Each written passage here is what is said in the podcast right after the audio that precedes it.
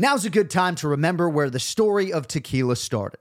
In 1795, the first tequila distillery was opened by the Cuervo family, and 229 years later, Cuervo is still going strong. Family owned from the start. Same family, same land. Now's a good time to enjoy Cuervo, the tequila that invented tequila.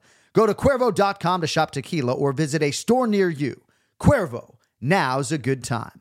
Trademarks owned by Becle S.A.B. de C.V. 2024 Proximo, Jersey City, New Jersey. Please drink responsibly. Another day is here, and you're ready for it. What to wear? Check. Breakfast, lunch, and dinner? Check. Planning for what's next and how to save for it? That's where Bank of America can help. For your financial to dos, Bank of America has experts ready to help get you closer to your goals. Get started at one of our local financial centers or 24-7 in our mobile banking app. Find a location near you at bankofamerica.com slash talk to us. What would you like the power to do? Mobile banking requires downloading the app and is only available for select devices. Message and data rates may apply. Bank of America and a member FDIC. Our kids have said to us since we moved to Minnesota, we are far more active than we've ever been anywhere else we've ever lived. Moving to Minnesota opened up a lot of doors for us. Just this overall sense of community, of values that, you know, Minnesotans have. It's a real accepting, loving community, especially with two young kids. See why CNBC ranks Minnesota number four best state to live and work. A great place to work, an even better place to live. ExploreMinnesota.com slash live. I'm Royal Oaks. Next time on Too Many Lawyers, we take on a couple of villains to sort out whether bad stuff is also illegal stuff. George Santos won a seat in Congress by lying to voters, but is that a crime? And Kanye West made it clear he hates Jews. In England, he'd go to jail for that. Here in America, did he commit a hate crime? Listen to Too Many Lawyers on the iHeartRadio app, Apple Podcasts, or wherever you get your podcasts.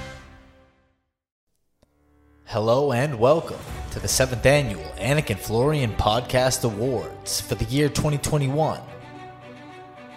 Breaking down the year's best fights, highlights, and storylines for you, the fans.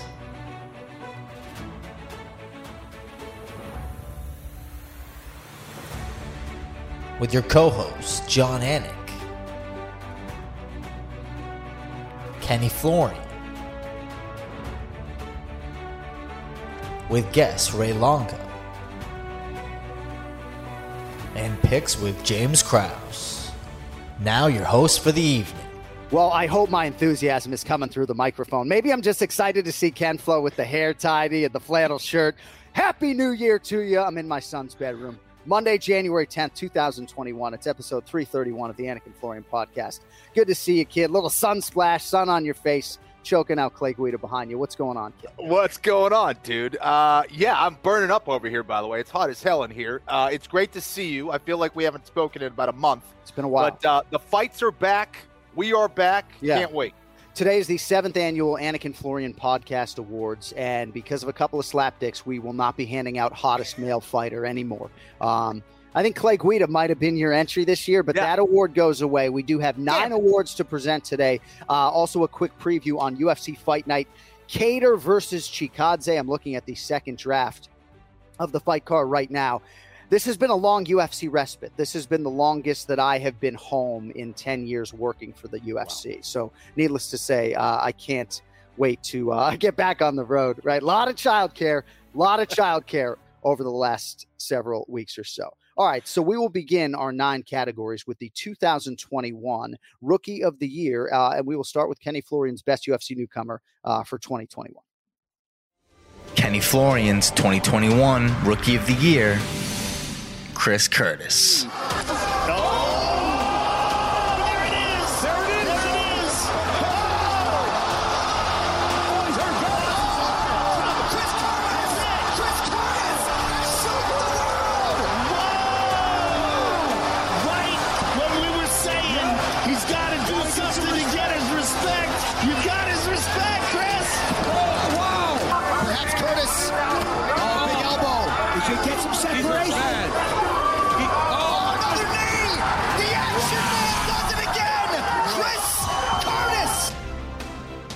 Ken Flo, what a 2021 for the action man Chris Curtis. Wins over Phil Hawes and Brendan Allen. Big underdog in both of those spots, and obviously he made an impression on you.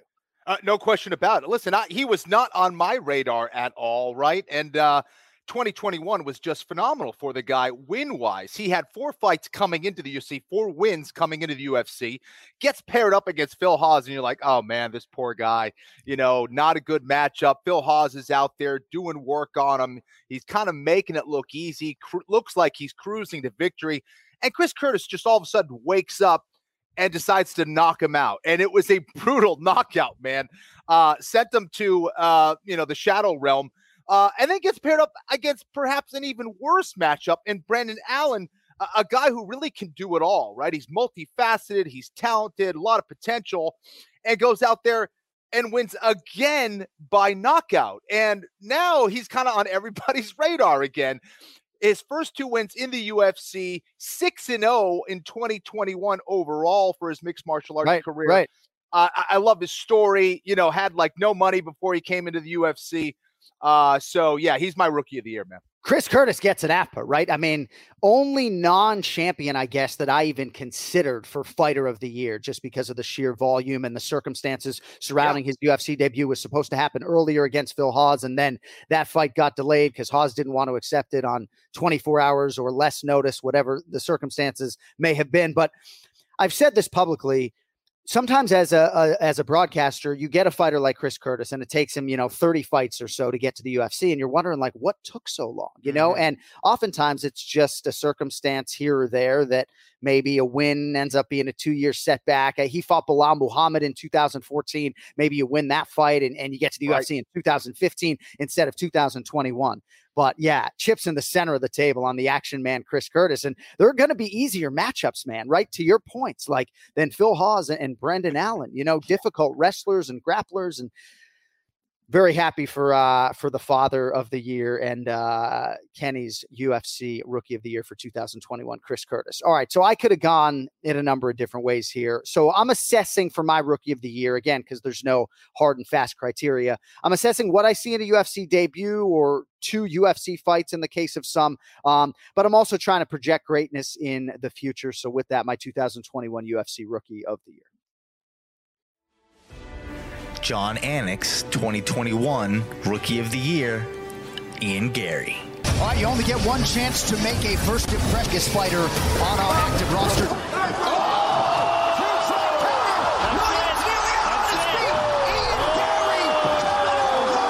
Future is here, right? I'm here with the winner, Ian Garry, ladies and gentlemen. The hype is real. Right, it is. Oh, so look, I just want to say that was some hell of a knockout, but Jordan put up a great fight for the first round. For the first time in my life, I felt a little bit of nerves, a little bit weird. 23, making my UFC debut at MSG. It doesn't get bigger than this. We just shocked the world. The Irish are back, baby. UFCFightPass.com for the audio. Not sure I need to add to that, right? I mean, certainly has the skills on the microphone. He's a thoughtful kid, but I think it's his appetite to get better at mixed martial arts that attracts me to him. You know, wholesale changes in his life, right? New training camp, move to Florida. He's going all in, and uh, I'm all in on Ian Garry. You know, Michael Chandler is not the only one under that Sanford MMA roof who believes that Ian Garry is a future UFC champion. I think it's ambitious for Chandler to say that it's going to happen inside of two years. Um, and maybe he'll be a lot of people's breakout star of 2022. But for me, uh, Ian Garry uh, made a positive and massive impression in his UFC debut. And as such, he is my 2021 UFC Rookie of the Year. All right, breakout star of the year. So I went outside the UFC for this, Ken Flo. I mean, you saw this firsthand, but I'm not sure any fighter in mixed martial arts sort of broke out more than Kayla Harrison. Like her fights, her post fight interviews, she's must see television. And I don't know if she became must see television last year for some people. For me, it was 2021, but I'm just attracted to like everything that she does. I think she's the total package. When she isn't fighting, as you know, circumstances in her life, she has adopted two children. She's an amazing mother. Um, and now, obviously, in addition to the Olympic accolades and all the gold medals at home, she is on this amazing MMA career trajectory. A lot of people want to see her in the UFC. Um, I think she's going to have wild MMA success wherever she goes. You know, I do think the time is now. So I hope that she pursues the biggest, most competitive fights. Um, but Kayla Harrison is my breakout star of the year for 2021. And uh, and with that, let us get to uh, Ken Flo's breakout star of the year uh, for 2021. Kenny Florian's 2021 Breakout Star of the Year, Estrella do Año Precoce, Charles Oliveira. That was that was touch and go right there. I mean, the power of Chandler is a sight to behold, man.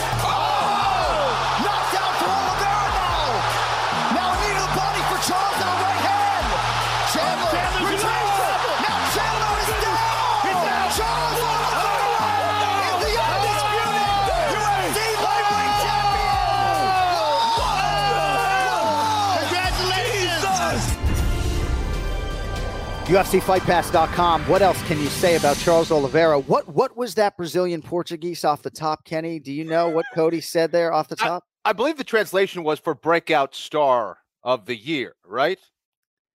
Cody, is your microphone hot? Because at this point, you're just fucking showing off with your Brazilian girlfriend. Like, what are we doing here? That's just money in the bank, baby.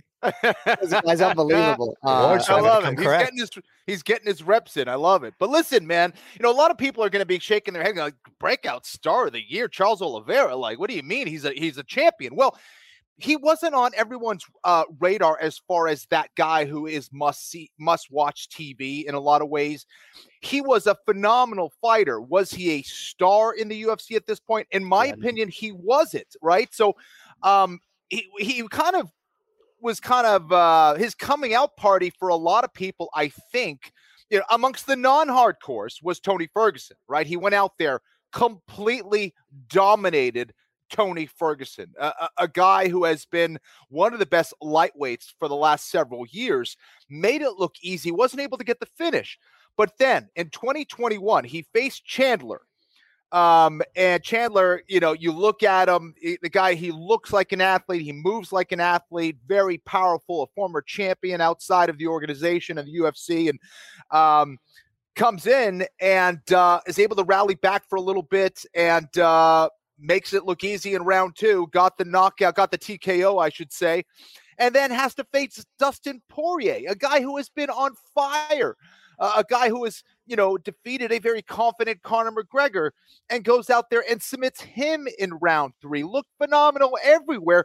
Charles Oliveira is a legitimate star now. You look at who he's beaten, the way that he's done it, the eyes that have been on him. Um, I- I'm just so impressed with this kid. Uh, he's a finisher through and through. He is dangerous and technical everywhere. Man, he is a big time problem, but more importantly, he's a big time star now. That's why he's my pick. It's amazing to think about how much his life has changed since May 14th, May 15th of this year, right? And you think about his ability to recover in that Michael Chandler fight. And were it not for his ability to do so, um, you know, who knows what his bank account would look like? Can you imagine the swing? Like we always talk as sports gamblers on a daily basis about these swings, right? And I might only have, you know, 50 bucks on a game or on a parlay, right? But I have these huge swings as a gambler. And I can't even imagine what the financial swing for Charles Oliveira in winning those two fights over Michael Chandler uh, and Dustin Poirier. Good on Charles Oliveira. I'd imagine uh, he'll be heard from again before the end of uh, the award show today. All right, next up, our Robert Follis corner man slash coach of the year, corner woman of the year, if that applies, um, named in honor of the late, great Robert Follis, dear friend of mine. Um, new rule for this year, by the way, we get to pick two coaches of the year because I actually had a list of 18 coaches when I began this exercise, right? And it's like, where do you even begin, right? To not acknowledge Santino DeFranco and Eddie Cha and Henry Cejudo from Fight Ready and Eric Nicksick and Dennis Davis and Mark Montoya and the general Saif Saud if I'm given an award for corner man of the year. Uh, I think that's the best guy to maximize those 60 seconds on fight night. Um, but I guess for me, in the toughest category, given the fact that you gave Trevor Wittman your 2020 coach of the year, and given all that November 6th, 2021 held for this man, going back and forth from the locker room to the octagon with his three athletes, Kamaru Usman, Justin Gaethje, Thug Rose Namajunas. Um, he's my coach of the year. It was an incredible nightly accomplishment. Uh, Of course, he was in Kamaru Usman's corner for all three of the championship wins. Um, but Trevor Wittman is, is a mastermind. We miss him on the UFC broadcasts, and uh, Trevor Wittman's my 2021 uh, coach of the year. Ken Flo, who you got? Okay, so I went with uh, Fernand Lopez, a guy who not a whole lot of people talk about, right? So uh, I, I think you look at what he's done, um, it's extremely impressive and similar uh, to the guys over in New Zealand with City Kickboxing, Eugene Bareman. What's impressive about that group is the fact that they are kind of in the middle of nowhere, right? They don't have that rich history necessarily of mixed martial arts. He's doing this in France, okay? He has produced Francis Ngannou, Cyril Gane, Yuan Kutalaba, you know, Nasruddin Imo- Im- Imavev. Yeah, uh, Imavov Ima- is I- important Imavov. Talk about because, right, like help build that guy into a real fucking problem right now, you know? Yeah, and he's got a, a bunch of other guys that are doing well, uh, you know, on their national circuit or, or it's illegal in France, but in that European circuit and elsewhere that are doing really well that will probably find themselves in the UFC at some point. So the fact that he's producing these guys that are the champ at a championship level um, and doing it well, uh, I guess relatively quickly, he might disagree on that. But the fact that he's producing well-rounded guys that are performing at a high level um, and showing a cer- certain technical mastery means he's doing something right. He's doing something different. It, it needs to be acknowledged. He should be credited.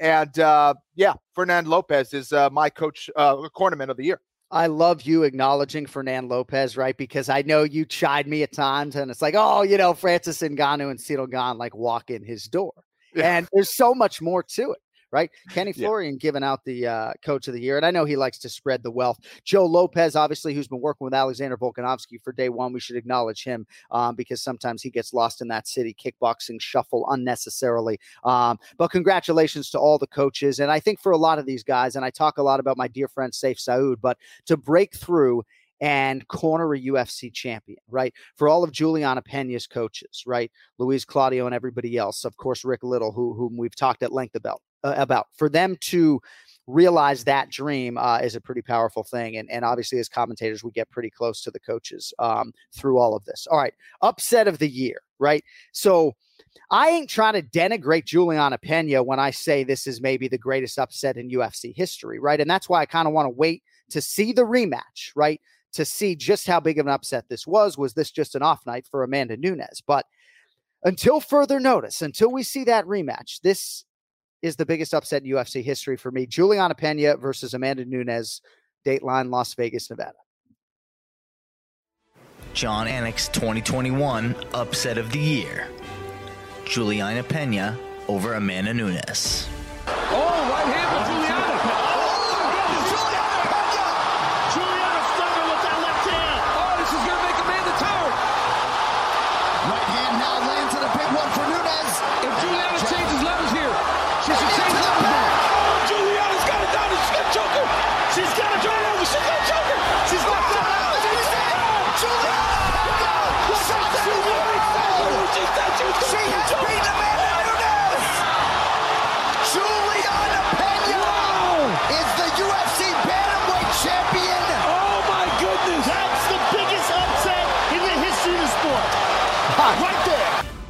When, when, when Daniel Cormier starts going into his falsetto when he's going to fight, that's when you know you, you've impressed him and, and he's Right. freaking out. I love it.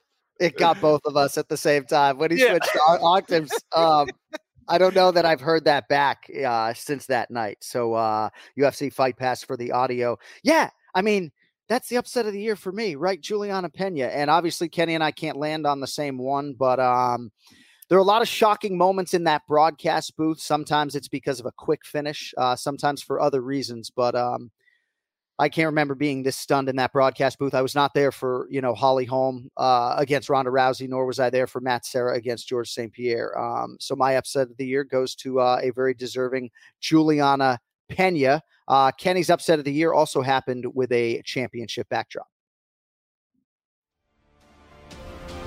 Kenny Florian's 2021 Upset of the Year. Glover Teixeira over Jan Blachowicz.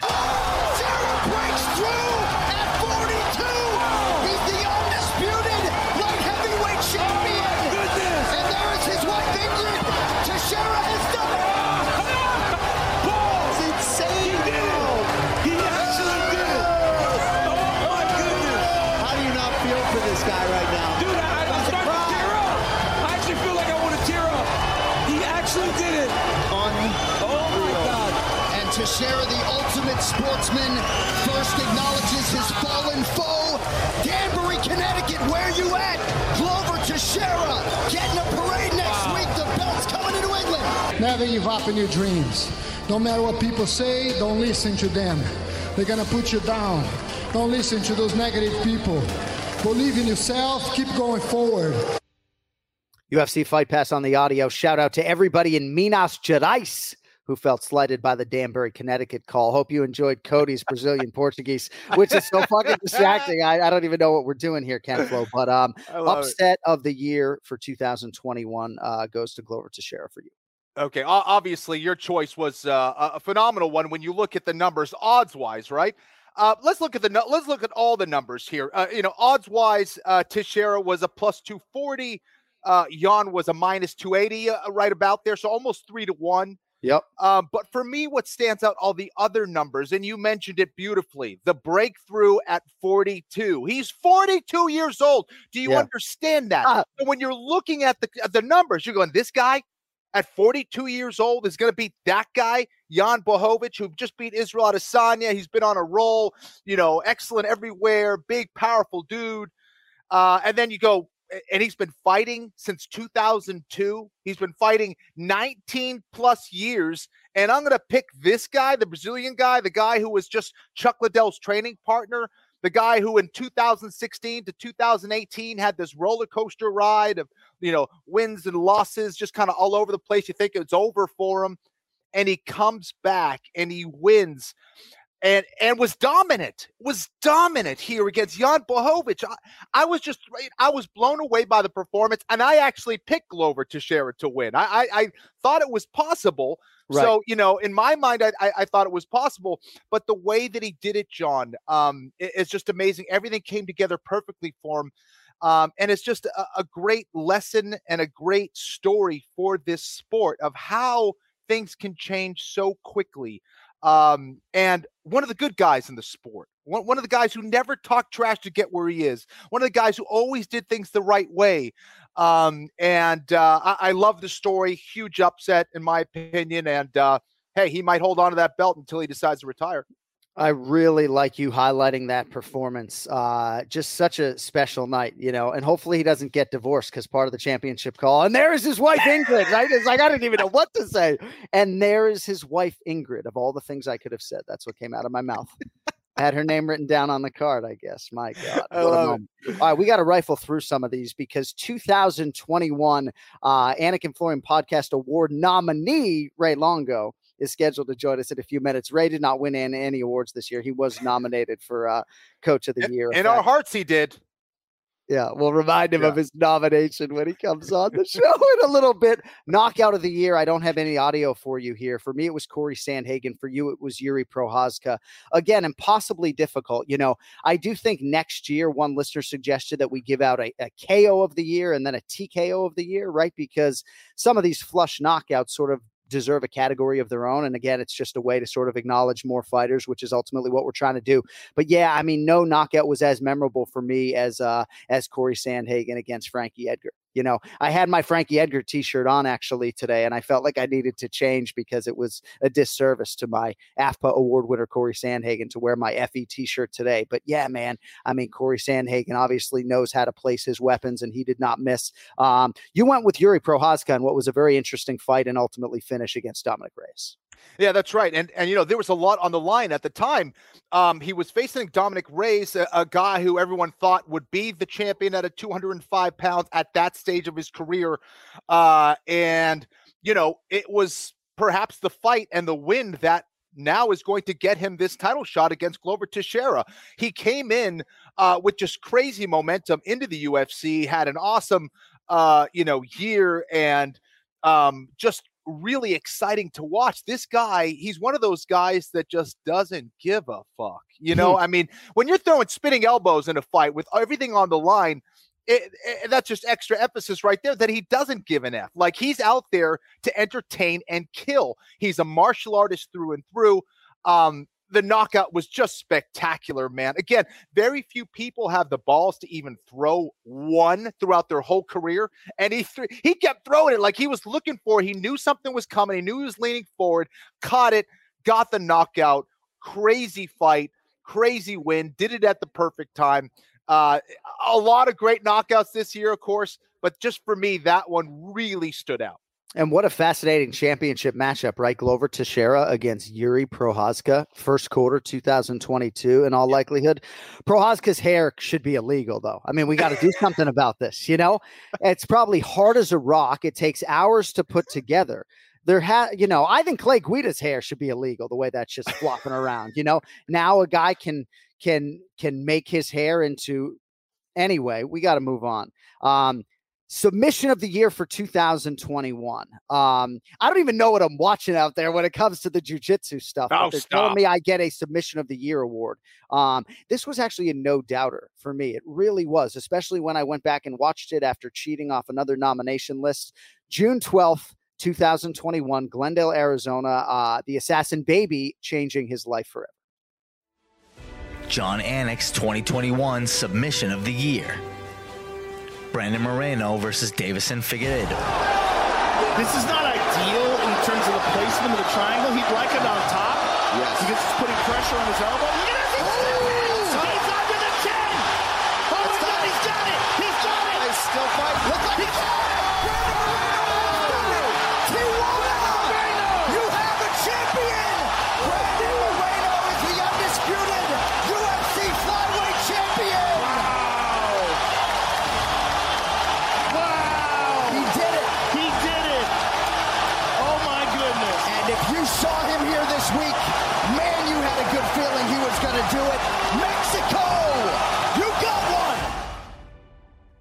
Thanks to UFC Fight Pass for the championship audio there. Stick around for the Brazilian Portuguese from uh from Cody Merrow. Yeah, Kenny. I mean, this for me, the transitions of the choke, breaking through to win a world title by submission against a credential Brazilian Jiu Jitsu black belt who knows how to fight a choke in whatever condition, you know, cardiovascularly in Deiveson Figueiredo. So happy for Brandon Moreno. And maybe it's just a case of me wanting to give him an award. I remember seeing him taking pictures with fans at the host hotel after winning the title. And it's just like, I say this all the time. I'm a broken record, but the best part of the job for me is when guys break through and become a UFC champion for the first time. And we saw that a lot in 2021. And, um, you know, the way this guy went about it, you know, from, you know, last seed and forgotten man and uh, to be the first Mexican born champion to break through like that by submission. Um, most memorable submission win and award winner for me is Brandon Moreno. Uh, Ken Flo on the other side went with Anthony fucking Hernandez. Kenny Florian's 2021 Submission of the Year. Fluffy Hernandez arm and guillotine over Rodolfo Vieira. And I told my coaches, if I get this up, do I get a white, like a stripe, my first stripe on my purple belt? Oh, So I'm you, hoping. you must trying to get to half guard. Look, Oh, he's going. goodness. He's going to the anaconda again. And now he's got a new Oh, look at this! Look at this! Oh, he tapped him! Oh my God, he's getting caught.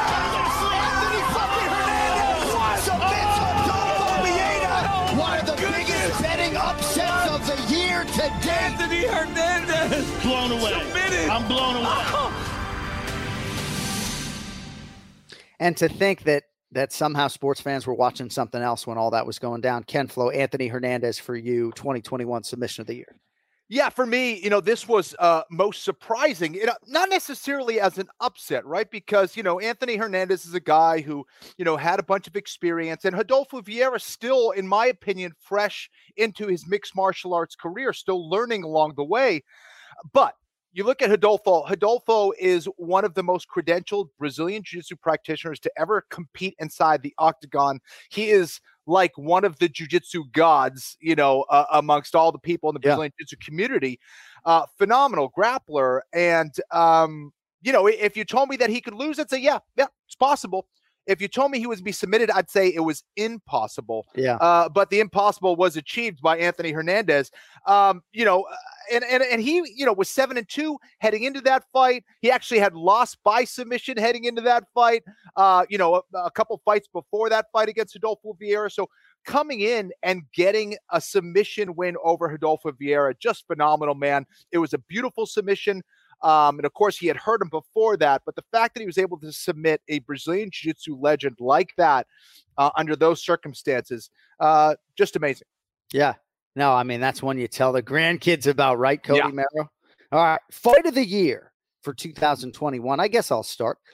How about UFC 268? Pay per view opener. Justin Gaethje, Michael Chandler. Need I say more? Jon Anik's 2021 Fight of the Year. Justin Gaethje versus Michael Chandler. Oh! Gaethje's in trouble Gaethje's in trouble with that one. Gaethje's chin getting tested early. Justin, Justin chin is refreshed. He has taken some massive shots from Chandler. Oh! nasty left by Justin. Oh, Ethan Chandler didn't appear to land.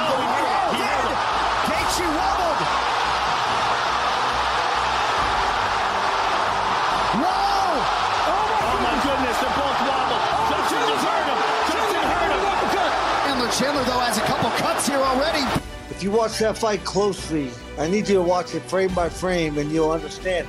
He, I mean, he hit me in the first, and I was, I was in a little bit of trouble in the first, but after the first round, he did not touch me. Like he hit me four times. One time was because the ref fucked up beyond absolute belief that I can't believe nobody understands what happened there. That uh, last bit from Gaethje uh, in our one-on-one here on the Anik and Florian podcast YouTube channel. Total chaos. Like I can smell the blood when I think about that fight, right? And I'm thinking about eventually that fight being inducted into the UFC Hall of Fame. It takes two, um, and that was the fight of the year for me. Obviously, a lot of worthy candidates for Ken Flo. We'll take it back to UFC 266. And I think this award um, proves that a fight doesn't necessarily have to be close in the end, per se, on the scorecards to be the fight of the year. Um, UFC Featherweight Championship on the line in Vegas. Kenny Florian's 2021 Fight of the Year. Alexander Volkanovski versus Brian Ortega. Volkanovski tries gets it. Oh my goodness, what a Ortega. He might go to sleep. The grip is broken.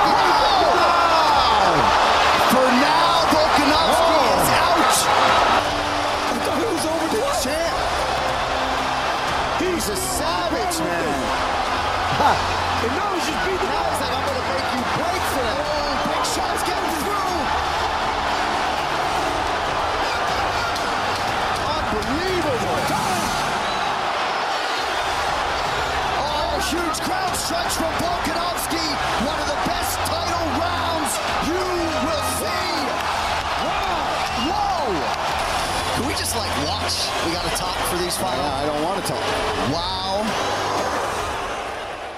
Yeah, and sometimes when we're not talking, it's because we're just in in astonishment as to what we're seeing. Ken Flo, Volkanovski, Ortega for you, the fight of the year.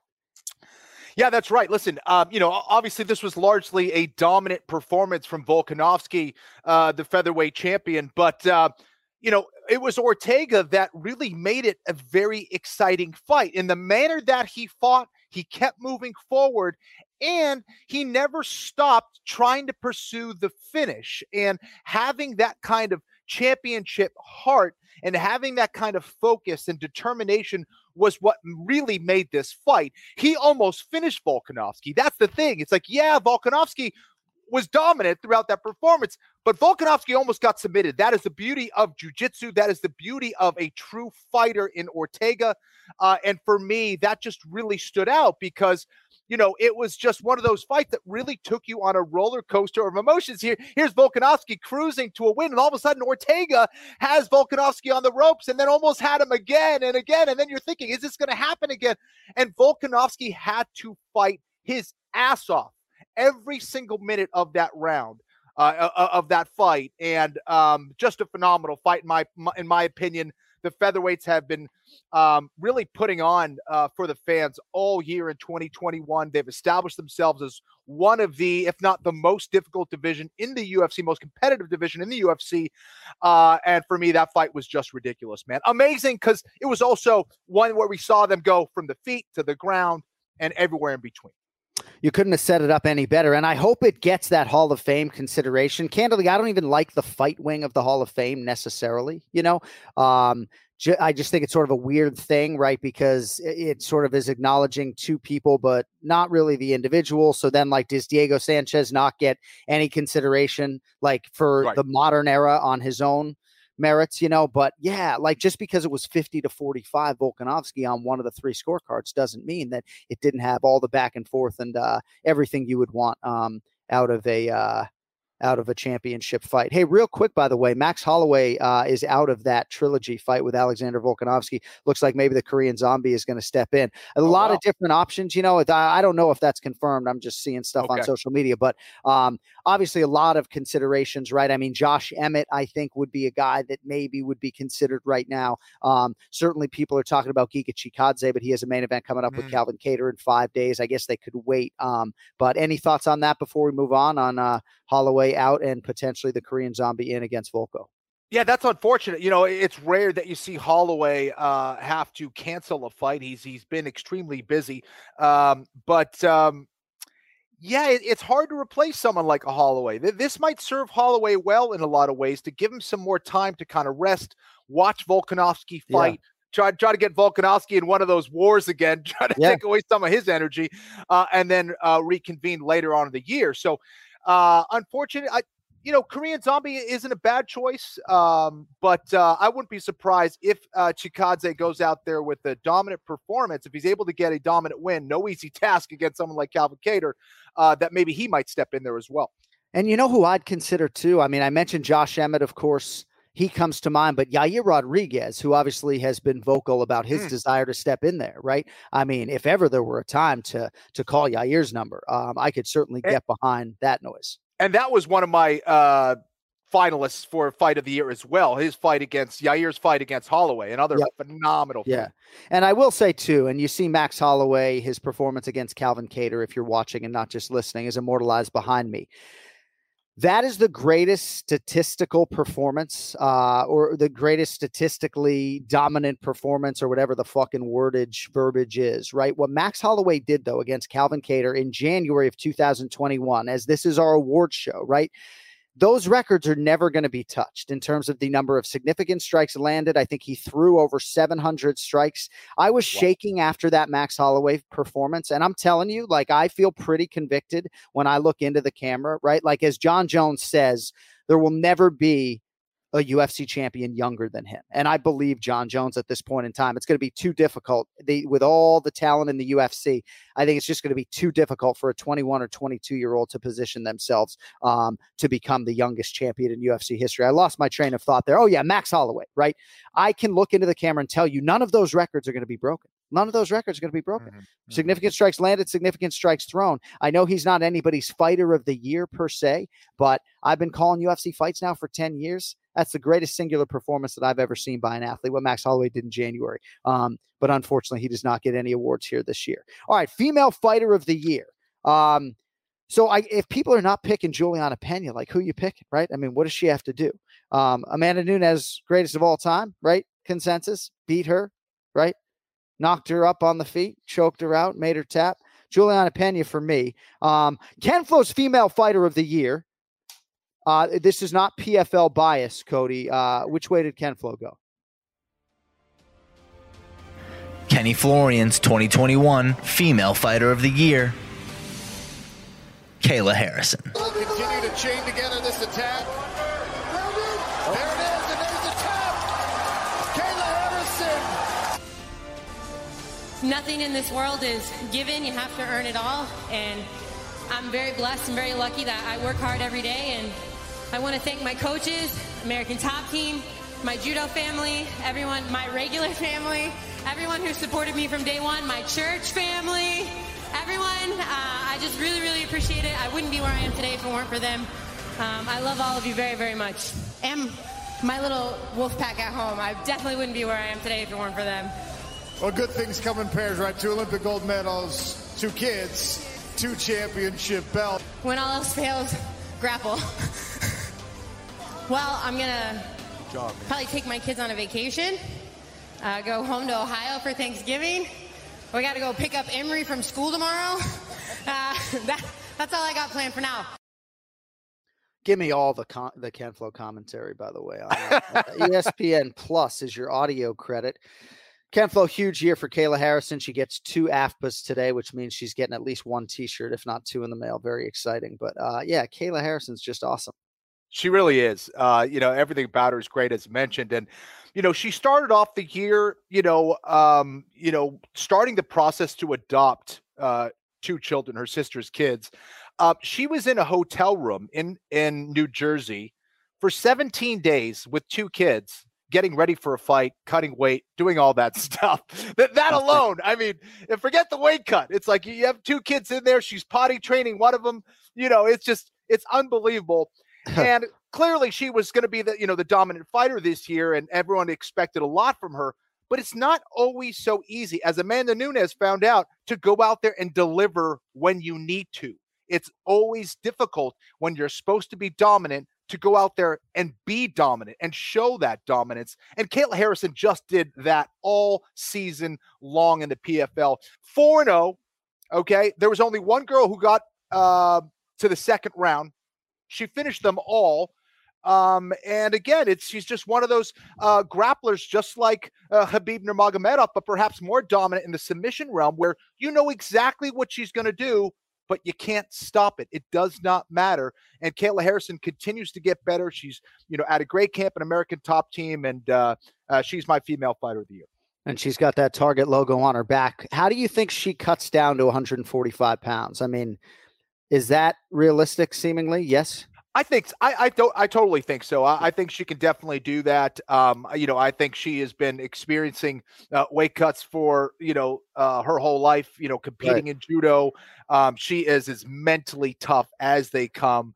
Yeah. Uh, and you know, a motivated Kayla Harrison um, is a dangerous Kayla Harrison, and she is capable of clearly uh, some unbelievable things. I should have looked up what she uh, competed in judo at as far as the weight class is concerned. And of course, Ken Flo's inner monologue is like, hey, man, if I can fucking make 145 pounds, right? She's probably more muscular than me and stronger, but she is yeah. stronger. Yeah. yeah. Um, yeah. it's amazing how what she would do to me in like an arm wrestling competition is she literally beat me in two seconds. Don't do it, dude. Don't do it. Oh, I'm not afraid to uh, be humble. Like 78 kilos 78 kilos for the judo career. All right. Yeah. I don't speak in kilos. I don't speak yeah. Brazilian. We're going to multiply that by 2.2. Outstanding. All right. Yeah. Finally, our most prestigious award, perhaps. The Adam Snacks Geller Male Fighter of the Year. Always a bun- bunch of uh, worthy champions when it comes to Male Fighter of the Year. But in 2021, for me, I felt as though one guy really stood above the rest Charlie Olives. Jon Anik's 2021 Adam Snacks Geller Male Fighter of the Year, Charles Oliveira.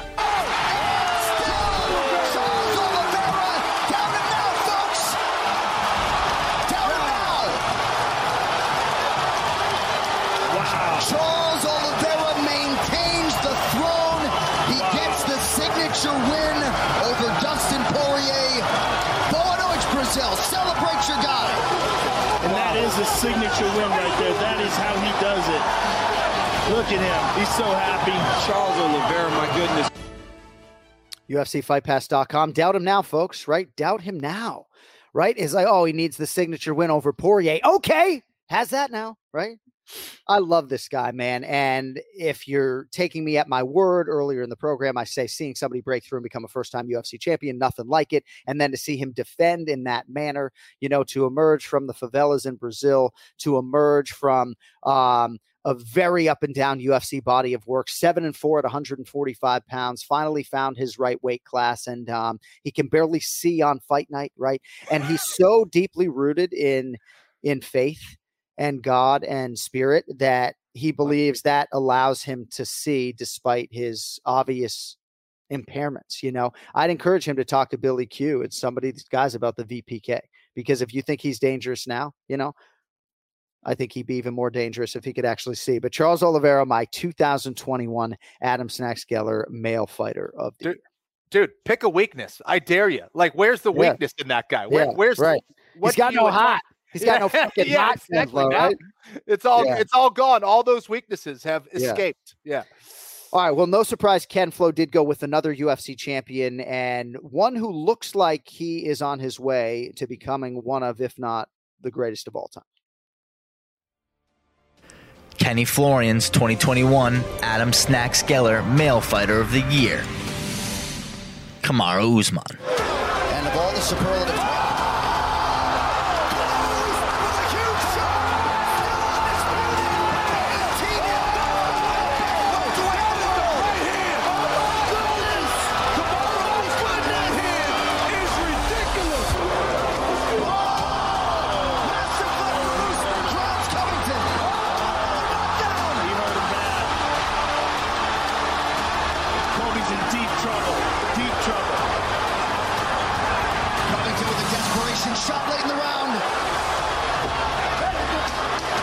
Jacksonville, Florida.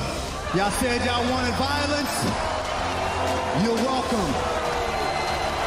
All right, go kiss later. Go back to the water. Go ahead, go ahead, go ahead. Go ahead. Well, you like to see it, Liana breaking up the love. Look at that. You got uncomfortable. See that?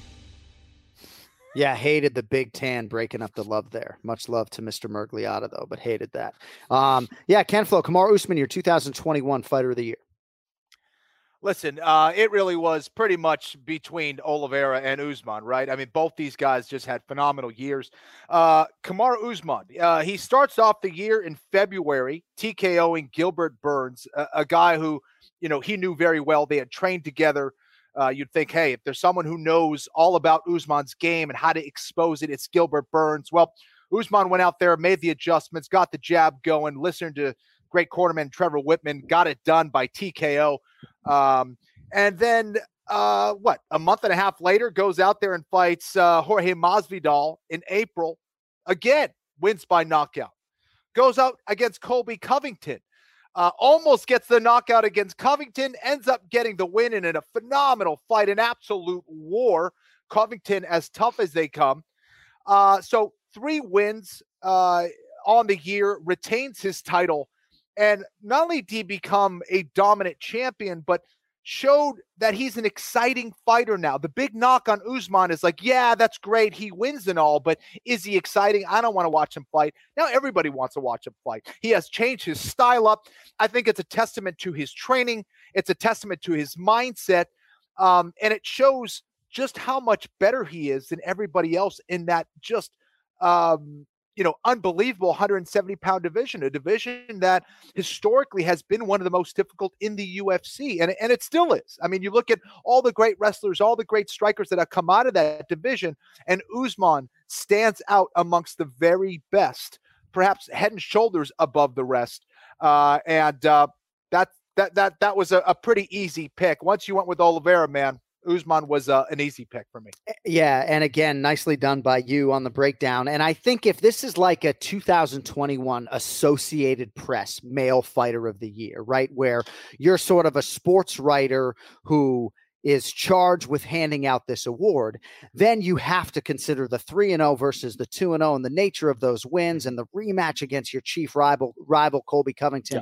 Yeah. Um, hard to make a case against Kamaru Usman as a 2021 uh, recipient of Male Fighter of the Year. All right, that is it for the awards. Hope you enjoyed the seventh annual. Great job by the executive producer, Cody Merrow, plucking all of that audio and his Brazilian Portuguese for extra credit. Um, the Anik and Florian Podcast Awards were presented by OddsShark.com, the most reliable source for sports betting information with the latest odds, insight, and analysis on everything UFC. I would encourage you to check out OddsShark.com slash UFC to get all you need to know before placing your bets on the upcoming fights for this weekend's card. The OddsShark Fight Center is an outstanding resource for fans. The media uses this as well. I can speak to that. Um, all the matchup information is presented in a nice, logical way. OddsShark also gives you a compilation of all the odds from various sportsbook so you can compare prices. And they're experts not only filled with insight, but they have been invested in mixed martial arts and handicapping MMA for a very long time. So please check it out in advance of the fights this weekend. And every click also supports the Anik and Florian podcast. It's OddsShark.com slash UFC don't forget the second S. All right, we're going to squeeze in the pronunciation of the week here before we get to Raymond Peter Longo. Um, Cody Merrow, bring me that triple box. There it is. Nice job. Happy the awards show uh, kind of went off without a hitch there. You happy that that's done, Mr. Producer? Hey, year two in the books, huh? Roll right, with you me. at the controls. You know. Right, exactly. Right. Right. The revised award show. Right. Exactly. Went, from, went from the Golden Globes to the Oscars, baby. Right. That's where we're rolling now. Right. I was about to say that's his soft way of shitting on our first five award show, and then you not so softly just shit all over them. So. Well, I mean, I was what 22 when you started. Like, give me some time. no, that's good. Um, all right. Pronunciation of the week. Couldn't give me a Brazilian. Thanks, Jon. All right, I have two files, and I assume you have both of these files for me. Yeah, no, I no. do. Do I have a Brazil? No, neither of these files are Brazilians. All right. First fighter trains uh, under Colin Oyama, I believe. He faces Brian Boom Kelleher as part of the prelim portion of- as the UFC gets back to work here at the Apex this Saturday. Big bantamweight fight here, and a very underrated fight here. A guy who's acknowledged oftentimes by his teammates. Uh, Cody Merrow, of whom am I speaking? Starting off the year with a boom with Sid Yakub Kakramanov. Well, it's not Sid Yakub, I can Sid tell you that. And then you went Kok Ramanov, and that almost Yeah, assuredly you is not right. you were giving me too Um, much praise during the award show that no matter how good this went, I was gonna get shit on anyway. Well, Oh, but with all the Saids out there, why are you going Sid Yakub? Now watch it be fucking Sid, but it's not Sid. Um, I Right? love Like you. that kid, like that kid who trains with uh, the Diaz Army. He's like has this crazy name, speaks perfect American, was born in Stockton. What's his name? What is his name? Not Sid the Outlaw. He's Florida guy. No, No. um, I don't know. I'll, Um, I'll look it up. All right. Um, anyway, Sid Yakub. It is not. I mean, I would say Saeed Yakub Kakramanov. Well- Um, but let's hear. Let's hear Saeed Yakub. Let's hear him. My name is Said Yakub Kahramonov. My name is Said Yakub Kahramonov. You yeah, hear the the, the laughter? CK the CK is silent, guys. There's no cock, okay, in the name. By the Did you hear the laughter? It was like laughing at me in the background. like, good luck. Yeah. All right. So um, again, at Anik Florian Pod, if you can think of uh, punishments or rewards for Cody Merrow, because it is a new year. He starts 0 and 1 in the 2022 pronunciation of the week. I, does it sound like I'm rooting against you when I like it? 0 and 1. Well, I mean, I, me and the Patriots have the same record. So next week we're gonna get back on the horse, get it to one and one in the new year. Hey, I mean, it's all about Saturday night for the uh, the, the Pats against Sorry, haters, Bills. our rebuild is over. All right. And then this other name oftentimes confuses commentators. So he's a flyweight contender number five in the world, fighting Rogerio Bontorin on the main card on ESPN Plus this weekend in the flyweight division. Cody, who am I talking about here? I mean, do you have uh do you know who I'm talking about here? I, mean, I'm not gonna give myself an 0 and 2 to start off the year. Like, do you want me No, to this play one's this? not on the record. So you Oh. can't even get a win here. But do you know how he pronounces it? Brendan Rival? No, so you're not emphasizing the second syllable syllable, excuse me. It's Royval. And um, Royval. this is a hard one. Like there's certain names that are pretty simple that give me the hardest time. This name gives people a hard time. Let's hear uh let's Brandon hear- Raw Dog Royval. Brandon Raw Dog Royval. Yeah, I mean we're talking about practice, but yeah, Royval. Raw you know, dog. but if, if you're prepping all week and you're thinking Royval, becomes very hard to say Royval, you know. yeah, like Bilal, like Bilal, Bilal. That one, I mean, Good luck. we don't want to take up too much airtime with this here uh Belal Muhammad. Um but it- it- it- Chael Sonnen calls him Blahal. Blahal. He calls him Blahal. Blahal. I mean At least it's all good things. not spelled that way. No. Yeah. Right. Yeah. All right. That's it for the pronunciation of the week. Um, let us get to the first Ray Longo minute of 2022. Hey. That's what Happy I'm. New Year. That's what I'm talking about. Where you guys been? Happy New Year. What have you been waiting on us? No, no, no. Oh, all right. All right. Because it's 1238, right? So we've been sitting here. We've been guy. sitting here, you know, playing fucking pickleball for eight minutes. So just making sure you're not waiting on us, you know. Oh man, tell Co- Cody if you hear me. I can barely hear these guys again. I forget. What Oh, we... Hold on a second. all right. We're holding. I gotta do this again. Hold on. We're holding. Cody, keep this all on the show. Let me try this. Wait a minute. I mean, this guy, man, calls all the shots. Yo, and you know what? Now we're gonna uh now we're gonna clear out our nasal passages. We're gonna- Which oh, Cody, I don't think we can keep it now. Oh, that yeah, yeah. Oh, that's. I think that's better. Go ahead. It's a great advertisement for Venom, if nothing else. What uh? Yeah, because Venom don't pay me nothing. Can we There- get there- your there goes- Can we get your face, Ray, or no? There Wait, goes your on. 2021 Media Personality of the Year award right there. Sorry about it. We're- We're only getting Ray's shoulder today. We haven't paid him enough. We, just, just, lost our licensing deal. Um, this is all just scintillating. Cody, I ain't gonna be mad if you cut out some of that god awful. oh, come on, Ray, man! Happy New Year, my man. I can't hear him now. Sorry about can't- that, guys. There we Yeah. go. Oh yeah. Holy crow! This is like professional. Look at you. Look at you. Oh you- how, yeah. How do I? How, how do I look? I feel like a mess. Look how tangled those headphones are. Ah, Look at those headphones. Look at this. I just pulled these Was out of it- my ass. I, I hope was a nobody cat minds. playing with those things? What the hell's going on? Shit, man. I don't know. What do I know? What do I know? Kenny, you're looking dapper, buddy. Thank you. You got a nice haircut. Jon, how you feeling, buddy? Happy New Nice Year, my shit. man. It's great to see you. Hap- hap- Happy New Year. What you guys been doing? Uh, Wait for listening to you on Buffer's podcast. no, uh, no, we took last week off because my daughters didn't have school, so we we pushed the award show back to today, and um, oh, you know, have a number of different items to talk to you about. Uh, but it's good to see you, man. How was your New Year's and all that fluff? Yeah, I'll tell you, we got we got killed with COVID over here, like one in four people. So I just laid low. Everybody kind of laid low for Christmas and New Year's. Yeah. But it's a great time, but it was uh yeah, tried to play it a little safe because a lot of things coming up. So well, no distractions. I understand. Look at this guy with his Ah, pull through. Yeah, come man. on, come on.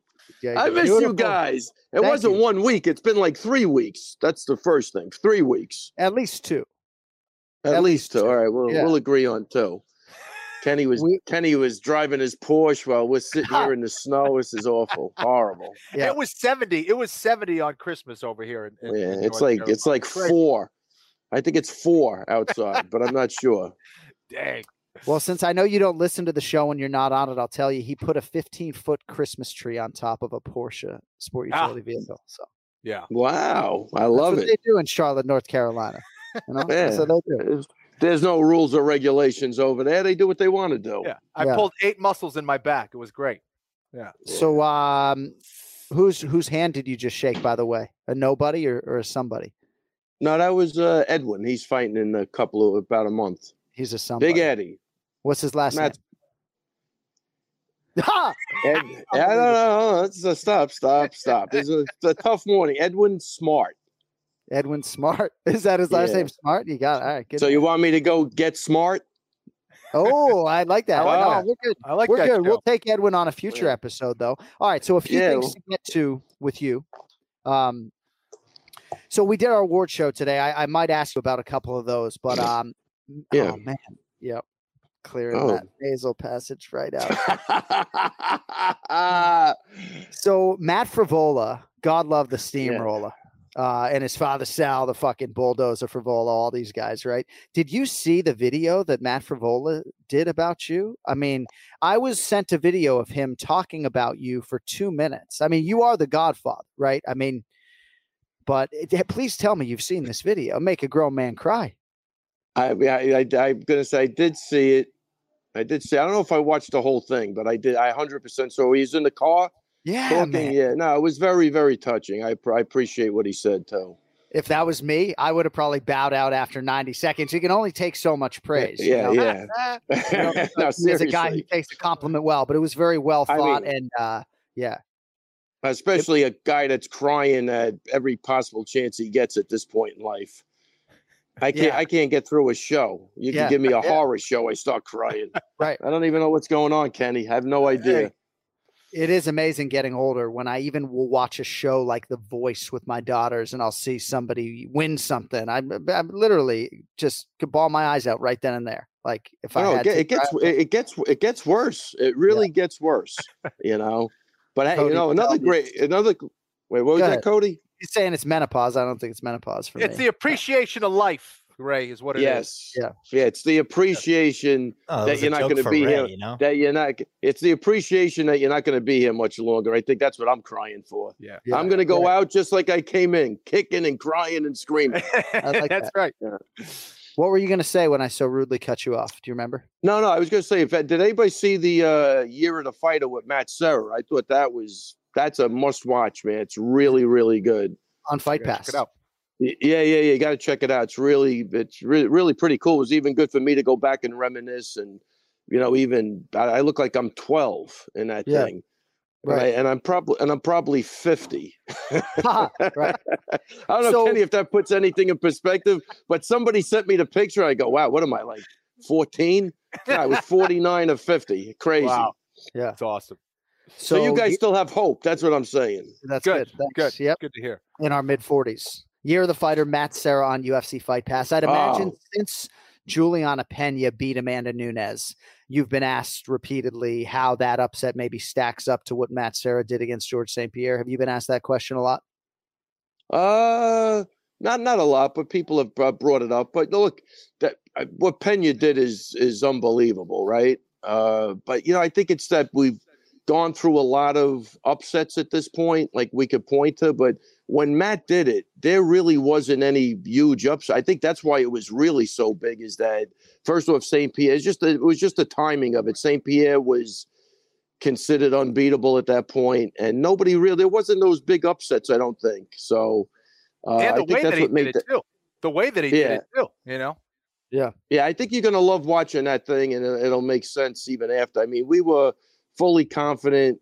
I mean, it, it, I'm telling you, even when I'm doing the interview, I mean, I remember the camera guy stopping, you know, and thinking I was completely insane. But we were we were on track with that. We never had any intentions of going to the floor. And Matt says it in that thing. He faced good wrestlers that couldn't get him down. Why are we going to expend the energy? So we went the other route, make him think we're going to go down, and then he stood up with him. And I knew Matt had the power to do it, and that was it. All right, a couple other things I want to get to. As far as our corner man or coach of the year, you know, we were joking. Now joining us is uh is 2021 coach of the year nominee Ray Longo. We did not give you our coach of the year. So I first wanted to to break that news to you. You were nominated. That's awesome. no, I mean obviously we can't. I guess we could. I guess No, we could give you the coach of the year, right? Like if Al, well, here, here's the fucking deal, okay? If Aljamain Sterling beats Petr Yan as a plus Oh, yeah. underdog, Uh, right? I'll give you your fucking coach of the year for 2022. 100%. But I was I'll just take it. saying to Kenny, as we were going through, it's the hardest category for me. So when I'm like, all right, coach of the year, and I just started writing down names, right? By whatever criteria, I had 18 men or women written down. And I just think we're in an era, and I know you've acknowledged Santino DeFranco and other guys in the past. I Oh, just yeah. think we're in an Really era where um not unlike the game and the sport developing with calf kicks and face cranks and everything else. Um, but you're seeing coaches develop, even guys who aren't traditional martial artists, developing into really sound mixed martial arts coaches. Yeah, just give me a couple of names. Out of, who you talking As about? examples, well, I mean, there's uh, who, who, I mean, not specifically. I mean, Eric Nicksick is an example of a guy who's a football player who didn't have the traditional martial arts background. Oh, I Um, got you. Okay, as far as the coaches are concerned, I mean, on and on it goes. Even at a gym like Fight Ready, I mean, there are four or five guys whose names are escaping me that I could shout out. I don't know. I just think we're in a very good era um, when it comes to these MMA minds. And, um, you know, you guys are obviously at the forefront of that. You've just been around for a while and realized success in, in different decades, you know? Yeah, no, def. Look, man. Uh, one thing is, look for me. I'm uh, look. I'm happy and I'm grateful for everything I've done. I really I can't, I can't even express that enough. I mean, but dude, I what I, I, even that's what I'm saying. Even looking at Matt's thing, I mean, I, this has been going on 20, 30 years. Like it's even Frevola's father asked me last night, like, how much longer can you go? Like it's, uh, Right. I don't know what's even holding me up at this point, but uh, you know, consistency. You know, look, I've been there from the beginning. I feel like again, I've watched everything mature into like a really phenomenal sport, and uh, I was lucky enough to come across guys that love to fight and that were great athletes, and uh, you know, put my name up there too. So uh, everything, everything's good. You know, I don't look for, you know, like the awards. All of that stuff is great, but I'm, I'm really, I'm just telling you, I'm content on what I did. I got a wall full of people that I'm very, very proud of. They're all doing great after fighting, and that that's I, I really wanted to keep it small, and you know we're still small but getting a little bigger. But you know it's just been a great run, man. It really has been, and I you know that that thing with Matt really made me go back and look and go. I never even got time to reflect on anything because it's like you know.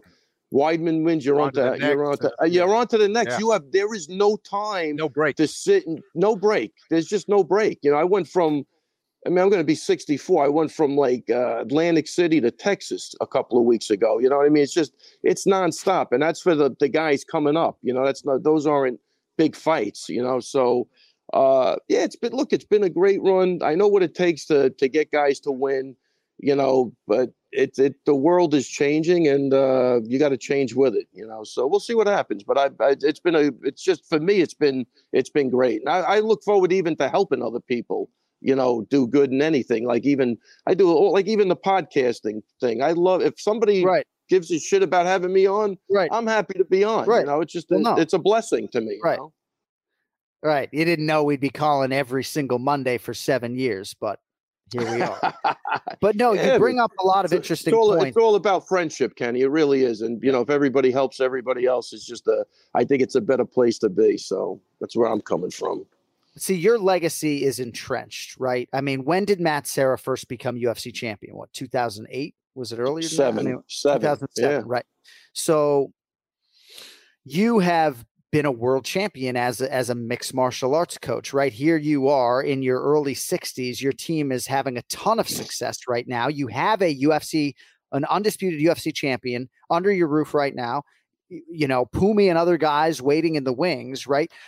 Yeah. But other coaches haven't realized that. And like Saif Saud has said to me privately, and now I've said this publicly, and sorry, Safe, if I'm speaking out of turn, but he won't feel completed professionally until he can build a UFC champion, you know, and he'd probably walk away shortly thereafter. So for you, obviously you're you're fulfilled, you're able to see fighter of the year, and that sort of allows you to sort of fondly memorialize that stuff. But there are some coaches that um, you know, might be a little bit younger than you, but they haven't come close to sniffing that dream.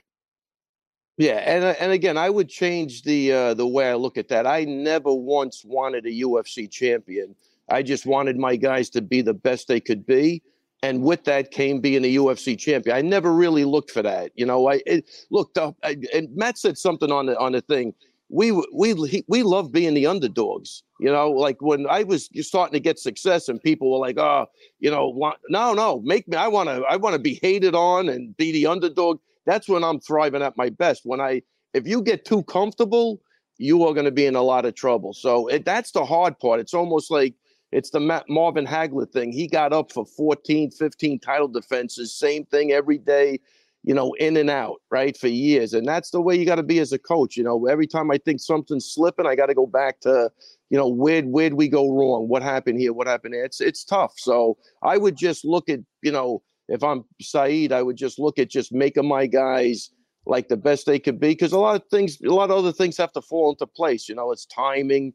Uh, I don't want to say like luck, but you know, you got to be in the right place at the right time. But you better be ready when that time comes, right? So, Yeah. uh, you know, I remember even Mike Constantino saying to me years ago, we were having lunch, and he goes, "What, what's it like having two champions?" Like, dude, if I tell you I'm not even thinking, like, it's great. First off, the answer is absolutely phenomenal. Uh, and I and I think for me too, and this is where I differ, and this is why I don't even think Javier Mendez gets enough credit because th- that guy's produced killer after killer out there from the ground up. You know, these I'm not a guy taking guys in from other gyms and then, you know, they were already 10 and 0. You know what I'm saying? That's what you got to look at. You know, who were the Yep. guys from the ground up that started? Who threw their first punch? Who had their first pro MMA fight that went on? That I'm going to hold to that. That's not easy to Right. do. You know what I mean? Because Right. if you want to put me in a gym where people have to come to me, of course I'm going to look great. Right. You know, Right. why, why not? Right. Right. You know, Yeah. Just legend. You don't need I no mean, that- Sanford that's- health behind him, right? Fucking Uh, yeah. I would be nice though. So, Kenny, do you still wear contact lenses? Uh, occasionally, if I have to do prompter stuff, I'll put them in. Right. Or if you have to compete inside a cage against another martial Oh. art. I never So- did. I never did for for fighting. I never. put Right. up- Yeah. So Billy Quarantillo had that VPK procedure done, right? You cannot get LASIK as a professional fighter, but there are some procedures that will be approved, right? We talk about Charles Oliveira, you know, who basically fights blind um, and is the best in the world. Have you ever had any of your athletes, boxers, martial artists come to you and say, dude, I can't fucking see? Or, I mean, I know a lot of fighters illegally wear contact lenses in the octagon, so I'm not asking you to out anybody, but has any fighter ever come to you and said, like, dude, I can't see? No, nobody's come to me and said I can't see, but Luke Cummo was hundred percent blind in there. He definitely couldn't see, Yeah. and he was and he was pretty good. But that was a big. Uh, I don't even think they had. uh, the the eye surgery back then, or it was very new. But Right. yeah, he definitely was one guy that couldn't see. I think everybody else, vision wise, is pretty okay. All right. Good to know. That'll be my built-in ex- excuse when I lose my amateur mixed martial arts debut. Be like, I couldn't fucking see. I'm blind as a bat. My twin brother on the other side had LASIK, you know, so that's why he beat me. Oh wow. Um, all right, my man. Well, that's really all I have for you today. You know, um, unless uh, unless there's something else that you wanted to fucking wet your beak with. But it's great to see you. Obviously, I think I'm good, real guys. quick. All right, real quick. Yeah, go ahead. let's- Yeah, go ahead. Giga Chikadze minus 235. Calvin Kattar plus 190 as the UFC gets back to it this weekend. Some say Kattar's a live underdog.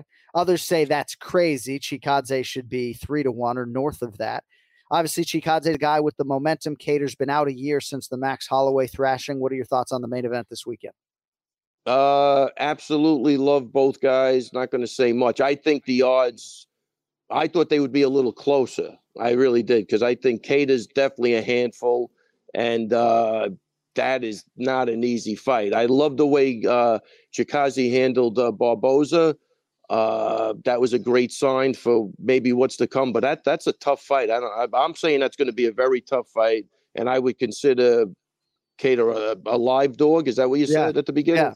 One hundred percent. I mean, I, you know, I love both guys, so Yeah, I, I love right, you know the fight. Yeah. Right. No, I know you're going to sit on the fence. I understand you love both. Oh, I'm not doing anything with this. Yeah. Yeah, no. But live underdog is is another sort of misused phrase like prohibitive favorite. Live underdog means you think they're live enough at that number to bet them, right? Yeah. Plus 190, some people thinking, man, I'm getting, you know, he just main evented against Max Holloway. I'm getting him at almost two to one. Um, and other people are totally on the other side. I think it's a very interesting main event. I think it's fascinating to see where Kattar is at. Like I think Chikadze is the far more known quantity right now. Um, I really want to know how Cal- Calvin Kattar comes back from, you know, the That- that- worst beating in UFC history. Yeah, that's the big question. That is Yeah. the big question. But Yeah. uh I think I ran into him one time in between. So, you know, now in uh, that fight, they, they looked great, sounded great. So uh man, you know, Boston guys are tough, man. Yeah. I'm I'm yeah. going I'm, I, I believe in that toughness, you know. So uh I I don't know. I I think three to one would be insane to me. I think I, you know, like again, I wouldn't want to. I mean, if I'm Chikadze, I don't want to take this guy light. Like Sure. I should be a ten to. You know what I'm saying? Like that. That's the that's the key. But I that's I he gets by Kattar in a great way. He 100% deserves a, a title shot. All right. So Chikadze wins, you're shaving your head. Sounds great. We'll talk to you next week. Good. um, real quick though, seriously, March 5th, I believe it is. Petr Yan minus 320, Aljamain Sterling plus 260. It looks like you guys have a date, team Serra Longo. Uh, maybe. All right. Maybe. We'll take a maybe. We'll take a maybe. All right. Well, have a great day and a better evening. Um, and I don't say this to sort of butter your ass, but um, the in terms of our merchandise sales, you know, we just had our sort of year end call with Cody, and far and away our best selling t shirt was the uh, punch a hole in his fucking chest, Ray Longo deal. So, congratulations on that. Uh, thanks. That, that makes me feel, that makes me feel like I want to kill somebody. I'll talk to. I'll talk. I'll talk There to you you go. later. All right, there he is. Thanks. You're right. Take care. Take He's care. so guys. excited. He's just so excited to shut that computer. Look at him get out of Hilarious. here. The Ray Longo minute every week for almost seven years here on the Anik and Florian podcast. All right. Calvin Kattar, real quickly, Ken Flo, back for the first time in a year. Chikadze 7 and 0 in the UFC. I thought it was 5 and 0 in the UFC. He's fucking 7 and 0 in the UFC. Last two wins, knockouts of Edson Barboza and Killer Cub Swanson. Very interesting main event. Um, obviously, Kattar after the Rob Font lost to Jose Aldo, trying to pick up the New England cartel here.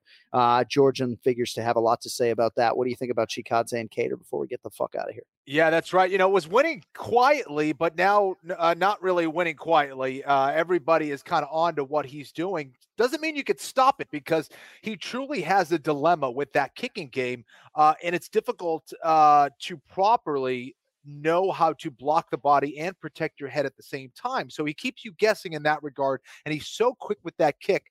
uh, that he can take you out in a number of ways. So, um, moving really well. Uh, he- you know, he's been working on his grappling for a while. Um, not an easy guy to take down because of his footwork. Uh, and for Kattar, he's a guy who's, who's been around for a long time. And do not count Kattar out. He's as tough as nails. Uh, he hits extremely hard. Uh, he's capable of knocking out anyone in that division. And uh, I think uh, that's going to be a phenomenal main event. And the catch is dragged in. The great James Krause. Happy 2022, man. Let's go. Pro practice in the can. Oh, Dom, you see my face is just demolished right now. Yeah, pro practice done. I just got my face rubbed in a mat about ten minutes ago, so we're good to Yeah. go now. See, that's good, right? I don't know if it compares to like a runner's high, you know? Like I could never do like a strength and conditioning workout and then come on the air because I'm like dead, you know, but you seem to be riding the high from pro practice, which we like. I'm not Um, sure about that. I just put on a really good, you know, poker face and get after it. All right, so I'm going to announce the new scoring system for 2021, and we're just going to keep it simple as far as the units are concerned. So I don't need any round or method of victory. Obviously, if you want to say Giga Chikadze by liver kick in round one, we'll take it. But basically, from all the handicappers I've pulled, this is the easiest and fairest way to track it because we have international listeners that don't know what the American dollar means. We have American odds and European odds. We're going to use American odds as we've been using, but everything is based on a one unit bet trying to win one unit when you're on a betting favorite. Um, so basically, if Petr Yan is minus 320 and Aljamain Sterling is plus 260, if you pick Yan and he loses, minus 3.2 units, right?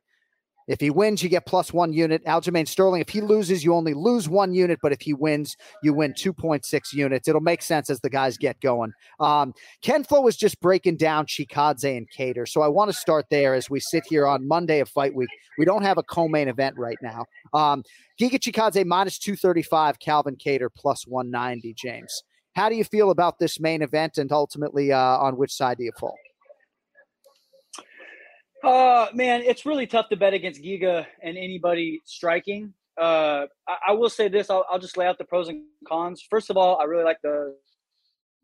Uh, I'm not even sure what the over is, but I see this fight going the distance just because Kattar is so freaking durable, and Yeah. Giga is such a he's a good striker as well. Uh, I think I'm sure the over is at four and a half. Am I right there? I would imagine. I didn't see it this morning, Not but I'd it- imagine it'll be up later. Yeah. Uh, so I have to anytime that I'm going against a, a, a kickboxing match, I got to go with Giga. Man, he's such a good. He's such a good. He's he's a more diverse striker. Where I feel like Kattar is more of a boxing uh, boxing style. Uh, Giga, he's got the long kicks. He's really tough to get into range. He's defensively sound, which I'm really big on. And MMA is defensive prowess. Uh, he doesn't get hit clean a lot. Uh, his range control is extremely good. He does a lot of the things that that a lot of people don't talk about. They say his striking is good. Yeah, it is, but why? It, does because he does all the intricate. It is because he has all the intricate details down: the range control, defensive uh, awareness, fight IQ, all these things that you know a lot of people don't talk about. But it's really tough for me to bet against a guy like Giga in a kickboxing match. Um, I think I think uh, Kattar's going to have to mix in the takedowns if he wants to if he wants to win this fight. Yeah, I agree with that breakdown, Ken Flo. And we talked a lot about this off the air, right? Methods of victory for Calvin Kattar. And obviously, you're talking about a year long layoff, 25 foot octagon. I would think he would have to mix it up. Ken Flo ultimately forced to go to the window. Which guy uh, are you betting on? Yeah, listen, uh, James makes a lot of great points. Uh, this is a tough one for me. You know, uh, you know, having to go against a fellow Boston native, a guy who has represented the city so well uh, and fights his ass off every single fight. You know, shows so much heart every single time out, and he's got some skill as well. But I just think Chikadze is a tough matchup for him because of his kicking game. Uh, it- it is hard to go against Chikadze here. Uh, I think it should be a, a good fight, uh, but I'm going to go with Giga here. Right now on DraftKings Sportsbook, over two and a half rounds priced out to minus 170. Sounds like a James I'm Krause playing that today. Under two and a today. half plus 140 i will tell you and i don't like to to disagree with guys like you i would probably go under four and a half um but i do like the over two and a half i just think that uh, a lot of weaponry I agree with that. sides, you know all right 125 pound women we'll start with you james on this this is a rematch caitlin chookagian minus 170 jennifer maia plus 150 first meeting ufc 244 november of 2019 chookagian won that fight 29 28 times three Maia did miss weight for that fight. She seems to have nipped those issues in the bud. Uh, James, what do you have for us on that one?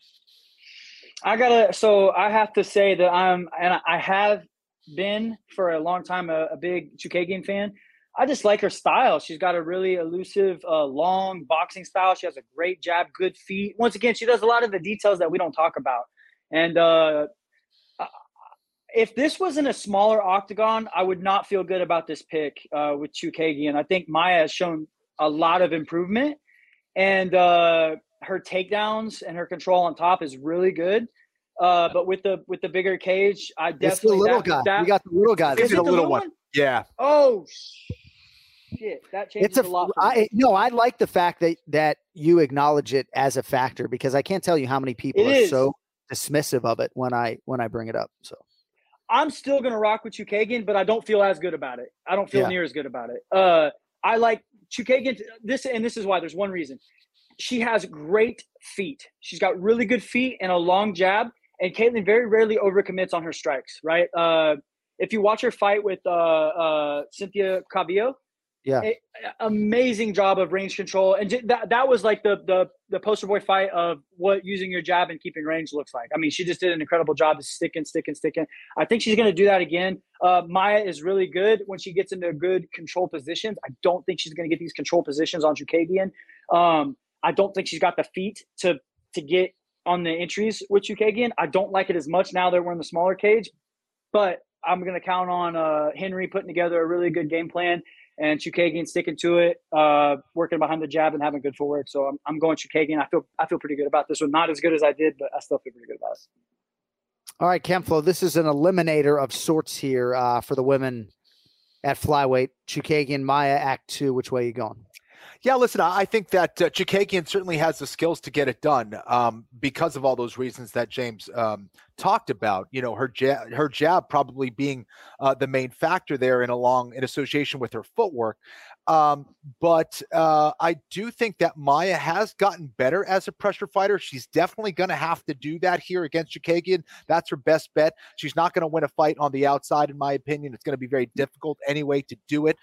And for me, just there's certain fights where Chookagian goes out and she looks phenomenal, and there's other fights where she looks a little bit flat. Um, I don't know what Chookagian is, is going to uh, show up. I think Maia is a little bit more consistent anyway. I'm not sure she has the better skills, but she might be a little bit more consistent here. I do like the fact that it's in the smaller cage, um, and with those underdog odds, uh, I- I'm going to have to take it here. Um, uh, acknowledging that Chookagian is going to be a very tough out, but uh, let's go with Maia here. See if we can pick up a couple extra points. Juicy. 1.5 units if Jennifer Yeah. Maia hits under the new score system. All right. This could end up the co-main event. You know, I'm looking at the second draft of the fight card. It has Muslim Salikhov versus Michel Pereira. I don't believe that fight is happening this weekend. So this one might slot in there. Two of the top seven in the world at 125 pounds for the men. No man should weigh 125 pounds anyway. Fucking A. I shouldn't have said that. All right. Brandon Royval minus 160 number five in the world, taking on seventh ranked Rogerio Bontorin, who is plus 140. So, James, you know, Royval's lost two in a row. I still consider him one of the very best in the world. Um, on the other side, Bontorin, sort of a weird circumstance. First fight for him since May of last year. That was a win over Matt Schnell up at Bantamweight, a fight for which he missed weight. Uh, it's a big fight here at Flyweight. Royval or Bontorin for you, kid? I'm a little biased. Uh, I'm, I'm a lot biased. Royval is my teammate, uh, Factory X. Uh, but let's take my teammate hat off and let's talk. Let's talk real quick. Let's talk some facts. Whenever I look at at uh at Royval versus Bontorin, I see a guy. I see two guys that start extremely fast. Uh, Royval will have a tendency, and him and I have talked about this. Like he has a tendency to overcommit sometimes and get himself in trouble with the grappling. Uh, I think Bontorin's only shot to win this fight is in the first round. I think he's got to sub Brandon uh, to get him out of there. Brandon's not an easy guy to sub. He's a really good uh, grappler. I've grappled numerous rounds with him. He's an extremely good grappler. I think this is a stylistic nightmare for Bontorin. And when I look at his game, I I see him kind of go away a little bit. Uh, like he doesn't end as strong as he started. After after the first five, he kind of has a tendency to to to pull back a little bit. And Royval is the opposite. Whenever he smells you uh, fading a little bit, he picks it up and he picks it up and he does not go away.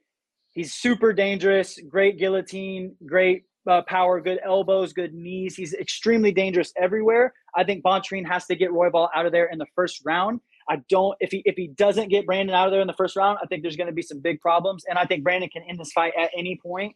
Uh, I lean pretty hard towards Royval on a biased opinion and on an unbiased opinion. I think Yeah. he's just a stylistic nightmare for Bontorin. I love the way you set that up. Yeah, dude, Royval's a beast. One of my favorite guys on the roster. He wants it so badly. You know, I think sometimes he almost wants it too badly, and maybe Too that sort of creeps in to that early part of the fight. Um, Ken Flo, what do you have for us on Royval and Bontorin?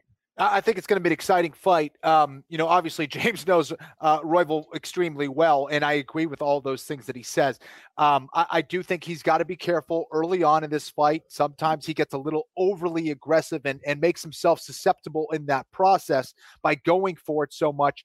Um, if he can pace himself a little bit, stay technical because he is capable of doing that. He's got a lot of skills um, and is one of the most exciting fighters out there in that weight class, no question about it. I think he's got a ton of potential. Um, I, I think that. Uh, you know, ear- early on, if he's able to weather the storm, stay in there, and not get outside of himself, uh, it's his fight to win. So uh, I like Royval here as well. I see a lot of potential in that guy.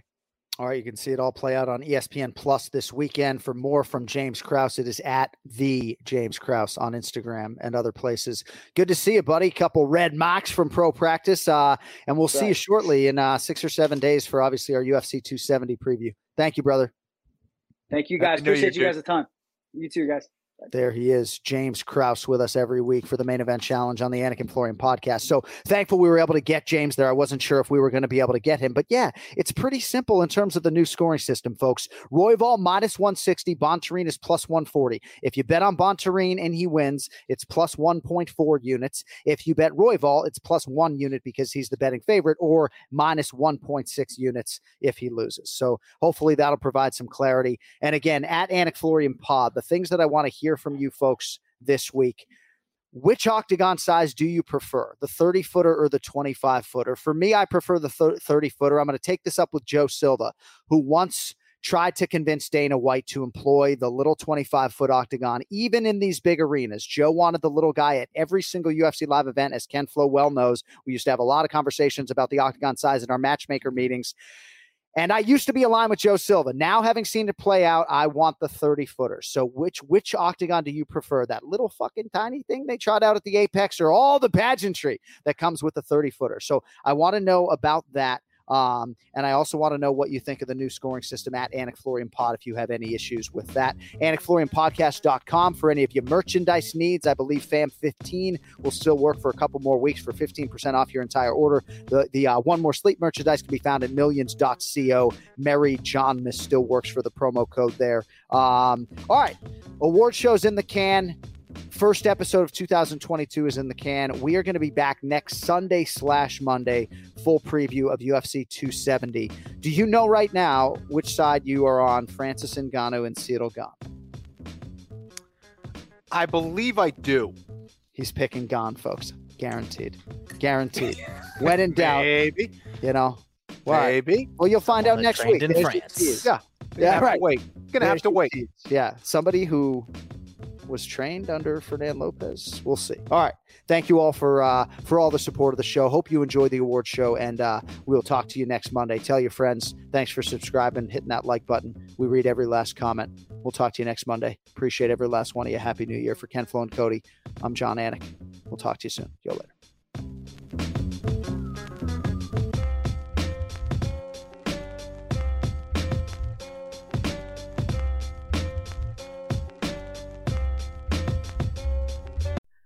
This episode is sponsored by BetterHelp. So, when you are at your best, you can do great things, but sometimes life gets you bogged down and you may feel a touch overwhelmed. Perhaps you're not showing up the way that you would like to. I can certainly relate. You know, there's a phrase in the song, there's no business like show business. And it says, there's no people like show people. They smile when they are low.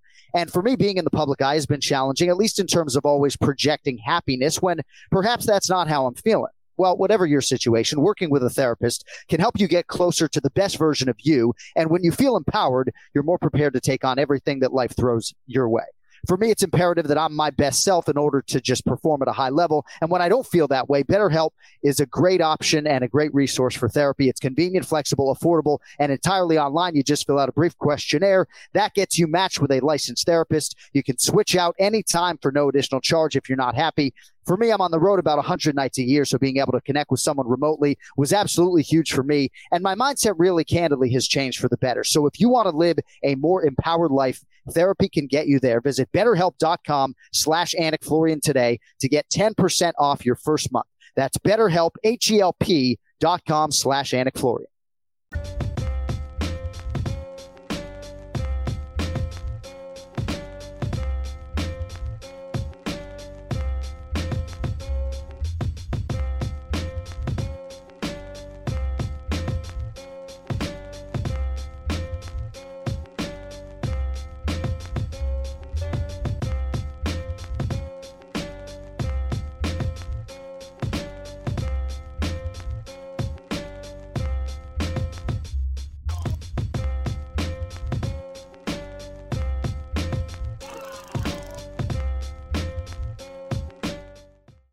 Now's a good time to remember where the story of tequila started. In 1795, the first tequila distillery was opened by the Cuervo family, and 229 years later, Cuervo is still going strong. Family owned from the start. Same family, same land. Now's a good time to enjoy Cuervo, the tequila that invented tequila. Go to Cuervo.com to shop tequila or visit a store near you. Cuervo, now's a good time. Trademarks owned by Becle S.A.B. de C.V 2024, Proximo, Jersey City, New Jersey. Please drink responsibly. Our kids have said to us since we moved to Minnesota, we are far more active than we've ever been anywhere else we've ever lived. Moving to Minnesota opened up a lot of doors for us. Just this overall sense of community, of values that, you know, Minnesotans have. It's a real accepting, loving community, especially with two young kids. See why CNBC ranks Minnesota number four best state to live and work. A great place to work, an even better place to live. ExploreMinnesota.com slash live.